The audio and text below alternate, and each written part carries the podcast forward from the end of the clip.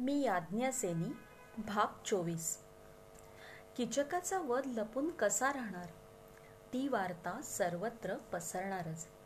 विराट नगरातला अत्यंत पराक्रमी सर्वात अधिक शक्तिमान पर्वतातली शक्ती ज्यानं आपल्या मनगटात धारण केली पोलादातल्या शक्तीनं ज्याचा आश्रय घेतला महायुद्धात जो अपराजित ठरला आणि राजा नसूनही संपूर्ण विराट राज्यावर ज्यानं आपली दहशत कायम ठेवली त्या कीचकाचा वध ही घटना सर्वांनाच अविश्वास वाटावा अशीच होती.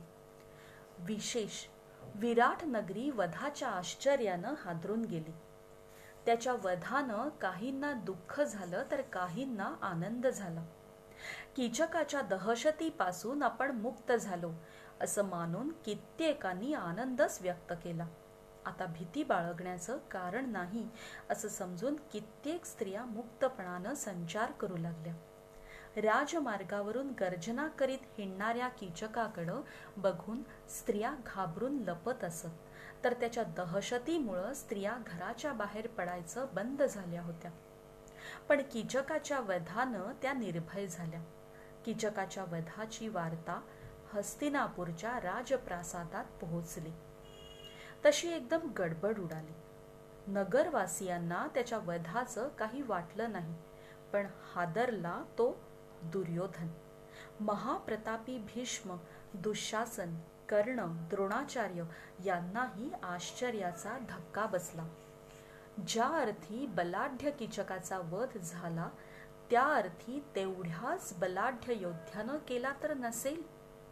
आणि तो योद्धा भीम तर नसावा? या शंकेनं दुर्योधन चमकला. तशी त्यानं तातडीनं राजसभा बोलावली.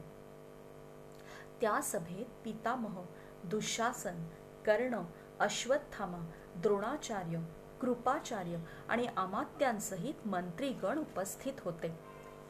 पांडवांच्या अस्तित्वासंबंधी उलटसुलट चर्चा सुरू झाली. पांडव कुठं आणि कोणत्या स्थितीत असतील याबद्दल विविध शंका मांडल्या जात होत्या. मत्स्य देशातील विराट नगरीत पांडव असावेत अशी शंका किचकाच्या वधावरून सर्वांना आली होती. त्या शंकेला समर्थन देऊन कर्ण म्हणाला दुर्योधन तुझी शंका बरोबर असावी. पांडव विराट नगरीत असावेत. आपण जितक्या लवकर हालचाल करू तितकं चांगलं ठरेल. पांडवांना हुडकून तेरा वर्षांच्या काळासाठी वनवासात पाठवायला नाहीतर कौरवांना पुढील काळ कठीण जाईल. दुःशासन म्हणाला दादा या भूमीवर तीन वीर अजिंक्य समजले जात होते. भीम जरासंध आणि किचक भीमानं आपल्या शक्ती सामर्थ्यावर जरासंधाचा वध केला आणि तेवढ्याच पराक्रमी वीराचा वध आता झाला आहे. कीचकाचा वध भीमानच केला यात शंका घ्यायचं कारण नाही. दुर्योधन पितामहांकडे वळून म्हणाला पितामह विराट नगरीत पांडवांनी आश्रय घेतला याची खात्री झाली आहे. पण पांडवांचा अज्ञातवास संपण्यास किती दिवस शिल्लक राहिले आहेत? पितामह म्हणाले दुर्योधना अज्ञातवास संपण्यास फक्त तीन दिवस शिल्लक राहिले आहेत. पितामह या तीन दिवसांत त्यांचा अज्ञातवास संपण्यापूर्वी कौरव सैन्य त्यांच्यावर हल्ला करेल आणि त्यांना उघड होण्यास भाग पाडले जाईल. कौरवांचा हल्ला बघितल्यावर तिथे आश्रय घेतलेल्या पांडवांना बाहेर यावंच लागेल. मत्स्य देशाला वाचवण्यासाठी पांडवांना आमच्याशी युद्ध करावंच लागेल. त्या युद्धात पांडव कुठं दिसले तर मी त्यांना पुन्हा वनवासात पाठवून देईन. अशी सभा यावेळी हस्तिनापुरात चालू होती आणि याच वेळी विराट नगरीत पांडव चिंतेत होते. किचक वधानंतर कौरव काय करतील?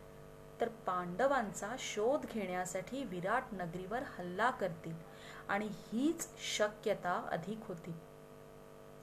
तसा हल्ला झाला तर काय करायचं हे पांडवांनी ठरवून टाकलं होतं. आणि कौरव सैन्य विराट नगरीच्या दिशेनं निघालं ही वार्ता येऊन पोहोचताच प्रासादात एकदम गडबड उडाली. सुशर्म्याच्या नेतृत्वाखाली कौरव सैन्याचं सैन्यानं प्रचंड हल्ला केला तो गवळीवाड्यावर. सैन्याच्या अचानक घुसण्यानं सुटलेल्या गायी चोहो बाजूला पळत सुटल्या. विराट महाराजांना कळताच त्यांनी स्वतः सैन्यासह सुशर्म्यावर हल्ला केला पण त्यांना अपयश आलं. विराट महाराज बेशुद्ध पडले. सैनिकांनी महाराजांना प्रासादात आणलं. तिथं उभ्या असलेल्या स्वामींनी भीमसेनांना सुशर्म्यावर हल्ला करण्यास सांगितलं. भीमसेनांनी सुशर्म्यावर हल्ला केला. त्याला पकडलं बंदी केलं आणि महाराजांच्या समोर फेकलं. कौरवांचा पराभव झाला. भीमसेनांवर महाराज प्रसन्न झाले. विजयाच्या आनंदात असताना कौरव सैन्यानं दुर्योधनाच्या नेतृत्वाखाली उत्तरेच्या बाजूनं हल्ला केला. ही वार्ता प्रासादात येताच महाराजांनी उत्तरला प्रतिकारार्थ जाण्याची आज्ञा दिली. उत्तरच्या रथावर सारथी म्हणून पार्थ चढले. उत्तरचा रथ कौरव सैन्यासमोर येताच उत्तर घाबरला. पार्थांनी बृहन्नडेचा वेश टाकून उत्तरची जागा घेतली.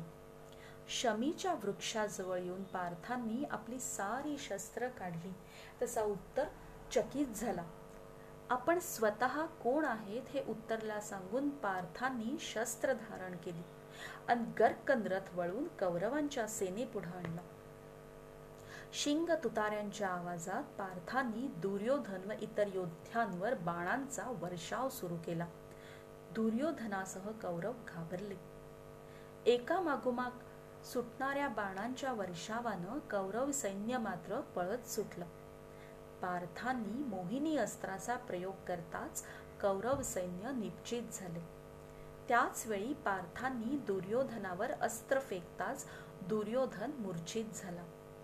शस्त्रास्त्रांचा मारा बघून कर्ण दुःशासन माग सरकले आणि दिशा बदलून पळत सुटले. महाराजांना विजय प्राप्त झाला. त्या आनंदात सारेच धावून निघत होते. कौरवांचा पराभव उत्तरनं केला आणि आपल्या पित्याला विजय प्राप्त करून दिला अशी सर्वांची समजूत झाली. त्याच्या या पराक्रमाबद्दल त्याचा गौरव करण्यासाठी खास राजसभा बोलावली पण उत्तरनं गौरव नाकारला. उत्तर म्हणाला महाराज कौरवांचा पराभव मी केला नाही. मग कुणी केला? महाराजांनी आश्चर्यानं विचारलं. महाराज कौरवांचा पराभव पांडवांपैकी महापराक्रमी पार्थांनी केला आहे. आणि ते या सभेत इथंच आहेत. काय सांगतोस? विराट महाराज एकदम हादरले. होय महाराज जसे पार्थ इथे आहे तसेच इतर सर्व पांडव इथंच आहेत. आपले सल्लागार व अत्यंत बुद्धिमान असे कंक हे इंद्रप्रस्थाचे महाराज युधिष्ठिर आहेत. भोजनशाळेत सतत असणारे बल्लवाचार्य हे भीमसेन आहेत. स्त्री वेशधारी बृहन्नडा हे पार्थ आहे अश्वसेवक म्हणून असलेले पांडव हे नकुल सहदेव आहेत. आणि महाराज आणि काय? महाराजांच्या तोंडून आश्चर्यानं शब्द फुटेना. महाराज महाराणी महाराणी सुदेशणांच्या सेवेत असलेल्या सैरंध्री या इंद्रप्रस्थाच्या महाराणी आहेत. तसे महाराज ताडकन सिंहासनावरून उठले. उत्तर म्हणाला महाराज आपला अज्ञातवास पूर्ण करण्यासाठी त्यांनी विविध रूप व वेश परिधान केले होते. आज ते पांडव म्हणून प्रकट होत आहेत आपण त्यांचा सत्कार करावा. हे योग्य आहे. उत्तराच्या शब्दानं विराट महाराजांना चांगलाच धक्का बसला. त्यांनी चटकन स्वामींचे पाय धरले. गदगदलेल्या स्वरात महाराज म्हणाले महाराज क्षमा करा. माझ्या हातून केवढा घोर अपराध घडला त्याबद्दल क्षमा करा. मी आपल्याला ओळख ओळखलं नाही. मी आपल्याला सेवक म्हणून ठेवून घेतलं. मी सातत्यानं तुमचा अपमान करत होतो. तुमच्यावर ओरडत होतो. आपण उत्तरचं कौतुक न करता बृहन्नडेचं कौतुक केलं त्यावेळी हातात असलेली द्युतातली सोंगटी मी तुम्हाला फेकून मारली. आपल्याला जखम झाली. इंद्रप्रस्थाच्या राजांना मी शिक्षा केली. मी चुकलो. क्षमा करा. डोळ्यात पाणी. विराट महाराज पुन्हा पुन्हा क्षमा मागत होते. तसे स्वामी म्हणाले महाराज तुम्ही या देशाचे राजे आहात. उठा आणि सिंहासन ग्रहण करा. महाराजांनी आसन स्वीकारताच स्वामी म्हणाले महाराज अज्ञातवासासाठी आम्ही तुमचा आश्रय घेतला. त्यावेळी आम्ही कोण आहोत हे तुम्ही आम्हाला विचारलं नाही हे आमचं भाग्य होतं. तुम्ही आमचा अपमान करत होता त्यामुळेच आमचा अज्ञातवास सुखरूप पार पडला. हेच तुमचे मोठे उपकार आमच्यावर आहेत. आम्ही आता लवकरच काम्यक वनाकडे निघू. महाराज एक विनंती करू? हम्म सांगा स्वामी म्हणाले. महाराज आपण एका थोर कुलातील कुरु घराण्यातील आहात. अशा घराण्याशी आमचा संबंध यावा. तो जोडला जावा म्हणून मी विनंती करतो. आपण ती मान्य करावी सांगा विनंती. स्वामी म्हणाले महाराज महाप्रतापी अभिमन्यूशी माझ्या कन्येचा उत्तरेचा विवाह व्हावा ही इच्छा आहे. महाराजांच्या शब्दानं राजसभेनं एकदम आनंदानं मान्य केलं. सर्वांनी महाराजांचा जय जयकार केला. उत्तरेला सून म्हणून मान्यता देताना मला आनंदच झाला. मी लगेच मान्यता दिली.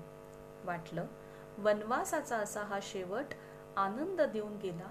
हे काय कमी आहे?